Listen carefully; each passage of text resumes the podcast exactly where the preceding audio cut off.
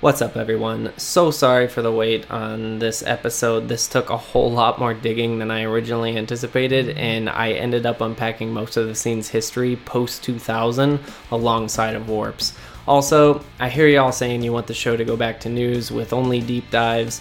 It blows my mind, but I do get it. Next week, the show will go back to the previous format with weekly news, radio talk, a deep dive, and more. But the new updated release date will be on Wednesdays. We do note to scene mainly at nights and weekends, and I just gotta find some time to take a break from things. I think Wednesdays will be a lot easier for me. So take a listen to this final, only deep dive episode and let me know what you think. Go check out notetoscene.com and at note to scene on Twitter to keep up with all the latest news and numbers from the scene. As always, if you have any comments, questions, or requests for deep dives, email me at notetoscene at gmail.com.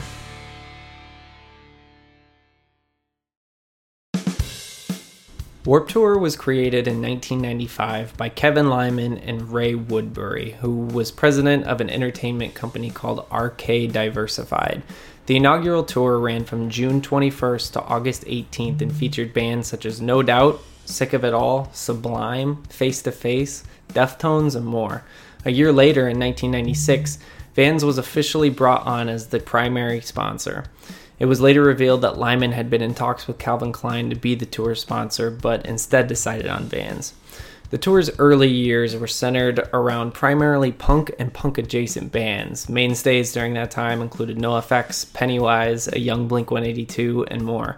As those years passed, the lineup and routing expanded to different genres and locations. By 1997, artists such as Eminem, the Get Up Kids, Limp Bizkit, and the Mighty Mighty Bosstones were all on the lineup. In 1998, the tour expanded overseas with dates in Australia, Japan, and Europe, among other locations. At the turn of the century, numerous bands from the beginning of emo's third wave began making the lineups, and this is the wave that carried the tour to its commercial peak. While still predominantly punk based, names such as Good Charlotte, Jimmy World, AFI, New Found Glory, Sum 41, and others had begun making their way up to larger stages, eventually casting a shadow on most of the traditional punk bands on the tour. People tend to not remember this nowadays, but much like hip hop currently, there was a big rift between the older and younger bands on the tour. The older heads of the Warped Tour community looked down on the younger bands who felt they were playing a watered down version of the punk sound that created it in the first place. Keith Morris of the hardcore punk bands Black Flag and Circle Jerks said during that time, These kids that are playing on the Warped Tour, they should have no choice but to go into the military and go off to some desert somewhere and spend some time in the desert, rather than having some big, ultra mega record company giving them lots of money and paying for their hotels and buses, making sure their hair is trendy, and that they are wearing proper clothes that all the kids like to wear, and all of that fun shit. Joe Queer of the punk band The Queers also said of the younger bands coming onto the tour at the time you play music because there's something inside of you that says you have to play music. Now you get bands like Fall Out Boy that are basically created in the studio. The Warped Tour changed it. Fuck it. I just don't like that shit. All the guys in the bands remind me of the jocks I hated in high school. To me, a punk gig is a small, sweaty club with the audience right in front of your face, knocking over the mic stand and boogieing off the energy. As the early 2000s gave way to the mid 2000s, the discrepancy between generations only grew larger as major label emo bands took center stage on Warped. By 2005, names such as Fall Out Boy, My Chemical Romance, Good Charlotte, The All American Rejects, and others had all but taken over the tour's main stage placements, leaving the more traditional punk acts to perform on support stages, or not on the tour at all. 2005 was Warp's most successful year in terms of overall attendance. 700,000 tickets were sold across every date that summer. For context, in 2017, the tour's last year before announcing its final run, only 300,000 tickets were sold. In 2005, multiple headlines and even rising bands on side stages were consistently selling $30,000 of merch per day. By the summer's end, profits for Warped broke over $1 million for the first time ever. Kevin Lyman says this run was the only time they ever made a profit on ticket sales. Here he's quoted saying, The Warped Tours only made money on tickets once, and 2005 was the year. If we turn a profit, it's from sponsorships and merchandise. So that tells you where the money comes from on big productions like Warped Tour. In an interview with Billboard a few years ago, Senses Fail's vocalist Buddy Nielsen echoed how important 2005 was for the scene. He said, Senses Fail did Warped the year before. My chem wasn't my chem yet, as we know them. Senses Fail wasn't Senses Fail yet. On Warped Tour 2005, everybody was everybody. Fall Out Boy was Fall Out Boy. You had the most bands that were not only successful, but like pop music successful. Let's look at some numbers for a breakout band from that year. Fall Out Boys from Under the Cork Tree album was released on May 3rd, 2005, about a month and a half before Warped started. It sold 168,000 units first week and debuted at number 1. Following the tour's completion, Sugar We're Going Down reached its peak of number 8 on the Hot 100 in September. Warped 2005 was a pivotal time for Fall Out Boy and the Cork Tree cycle. It helped catapult the band to heights much quicker than anyone saw coming. My Chemical Romance were pulling record merch sales numbers that summer that never ended up being broken. According to Kevin Lyman, they did between $30,000 and $50,000 per day. Here's what Kate Truscott, their merch manager at the time, had to say about the record day. Our highest day was $60,000, which, to my knowledge, is a record that's yet to be beaten by any band on Warped. It was in Detroit, a 30,000 person show at the Silverdome. I headed to Banks on our days off, and our tour manager would be like, What's in your backpack?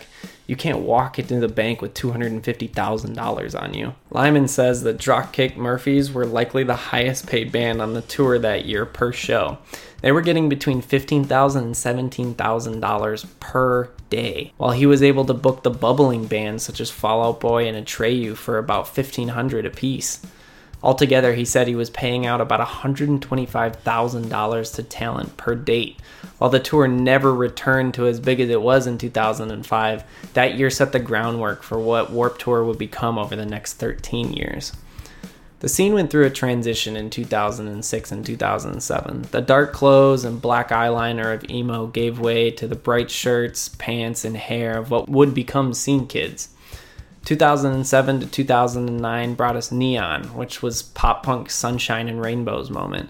Bands like Paramore, All Time Low, Boys Like Girls, We the Kings, Forever the Sickest Kids led this wave. It was brief, and you could count the long tail survivors on one hand, but it was a pivotal moment in our world's overall appearance. Post hardcore also went through an interesting moment during this time. Bands like Dance Gavin Dance, Emarosa, Skylit Drive, Scary Kids Scaring Kids, Enter Shikari, and so on all started gaining notable momentum. They all brought a different take on the genre as opposed to the early 2000s interpretations from Underoath and The Used and Senses Fail and others. There was more of a flair to this wave. MySpace also hit its peak, literally producing bands like I Set My Friends on Fire, Hollywood Undead, Brokencyde, The Millionaires, and others. MySpace actually removed I Set My Friends on Fire's cover of Soldier Boy's Crank That three times because it was receiving so many streams. The platform thought the band were creating bots to fake them. As far as I know, this is the first instance of a fake streams conversation in history. I Set My Friends on Fire played Warped in 2009 and then again in 2011. What's interesting about the scene's second wave is that after 2006, major labels began leaving the scene. Of course, there are anomalies. Anberlin signed to a major in 2008, The Maine signed to a major in 2009, Four Year Strong signed to a major in 2011, and so on. But for the most part, our world being a focus for majors and getting full fledged push from them ended after 2006. So the fact that the scene had a second golden era in the early 2010s was largely due to Warped Tour, the internet, and surprisingly, print media. Fans who were too young for emo and came into the scene during this wave gravitated to alternative press and rock sound and used them alongside the internet to find new bands. And then when summer rolled around, there was a good chance you could go see those new bands on Warped Tour. It was a very healthy grassroots launching pad cycle that proved you could do big things without the help of majors. As the decade gave way, so did a new era of the scene. Modern metalcore launched a new era with the help of bands like Attack Attack, Asking Alexandria, Woe Is Me, and others. They introduced crabcore, and soon nearly every band had a breakdown backed with some variation of an arpeggio synth, but it felt exciting at the time. You had post hardcore bands like Sleeping with Sirens and Pierce the Veil snowballing in momentum, and juggernaut outliers like Bring Me the Horizon and A Day to Remember, who remain the scene's two biggest bands to this day, nearly a decade later. Warped Tour ticket sales fluctuated from the late 2000s into the early 2010s, but for the most part remained healthy and sustainable. Kevin Lyman adapted to the scene's changing landscape and had a keen eye for seeing which bands were gaining momentum and which bands were falling. Fast forward to 2015, and we enter Warped Tour's first major public controversy. In December of 2014, it was announced that the acoustic solo artist Front Porch Step, also known as Jake McElfresh, would be performing on Warped in 2015. Later that winter, he was accused multiple times of sexual harassment of underage girls. He was removed from the Warped Tour lineup in response. However, on July 1st, 2015, Kevin Lyman allowed McElfresh to perform a set during Warp's Nashville, Tennessee date on the acoustic basement stage. Many artists came out against the decision, including the Wonder Years, Senses Fail, Beartooth, Stick to Your Guns, and others.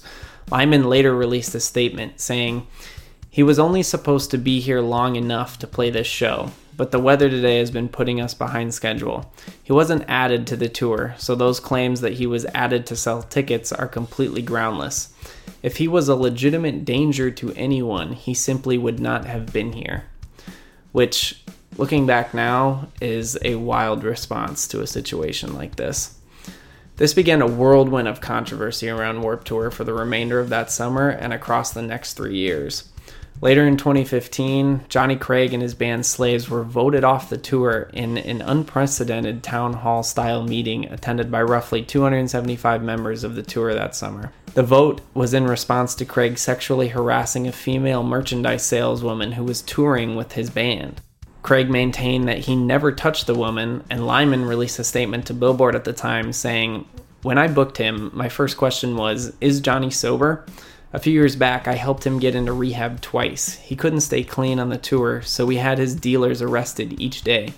On a last ditch effort, I flew his mother out to the tour at my expense to tell her that her son would die if he did not get clean. I did this because in 1995, I wish I had flown Sublime singer Brad Nowell's parents in and told them the same thing. After his mother reached out to me about giving him another chance, I woke up and came up with a five point plan. Many members of the tour voiced opposition, so we had the town hall and anyone could speak, including him. About 275 members of the tour came. When all was said, the vote was held, and approximately 75% thought this was not the right place if he was not sober.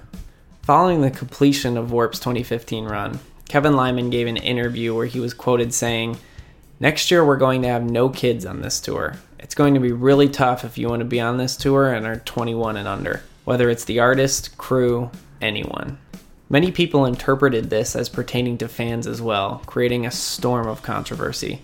Lyman later tweeted saying that he was misquoted and was debating placing an age limit only on bands, crew, and tour personnel, and that the tour would remain all ages for fans. However, the damage was done. The tour received massive amounts of press for all the wrong reasons, and the public sentiment around Lyman had begun to shift. In the 2000s, he was seen as a hero to the scene and beyond. Now he was becoming a villain in many people's eyes. While Warp's 2016 run saw some rebounds at the box office in select markets, the trend continued downward into 2017, which was the tour's lowest point in history. That summer grossed a total of $8.7 million, which was the lowest since 1999. 252,000 total tickets were sold at the box office, which was also the lowest since 1999. And they averaged 6,486 tickets sold per date, which was the lowest since 1997.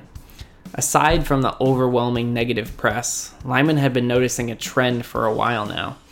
He said about the 2017 tour, that super young side of our demo just seemed to want to stay inside and watch Netflix.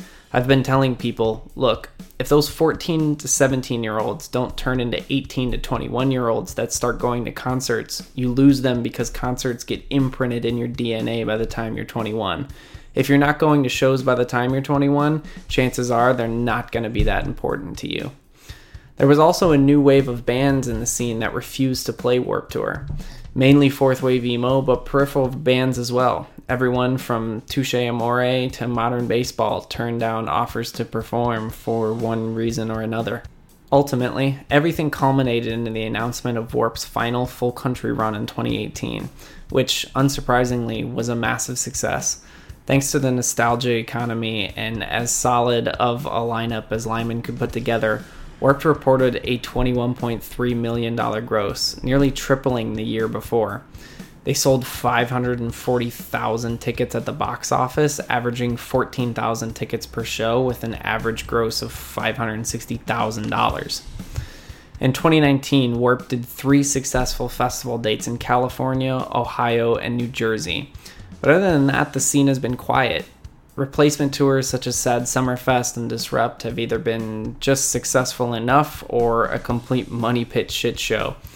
A lot of things have led to the scene's death, and a lot of things led to Warped Tour's death. Bands want to blame everyone and everything. The kids stopped coming out. The internet has changed things only for the worse. We can't make money off of streaming while the older kids are simply just adults now with families and mortgages, and the younger generation that the scene needed to support it just came up through different avenues and supported different things.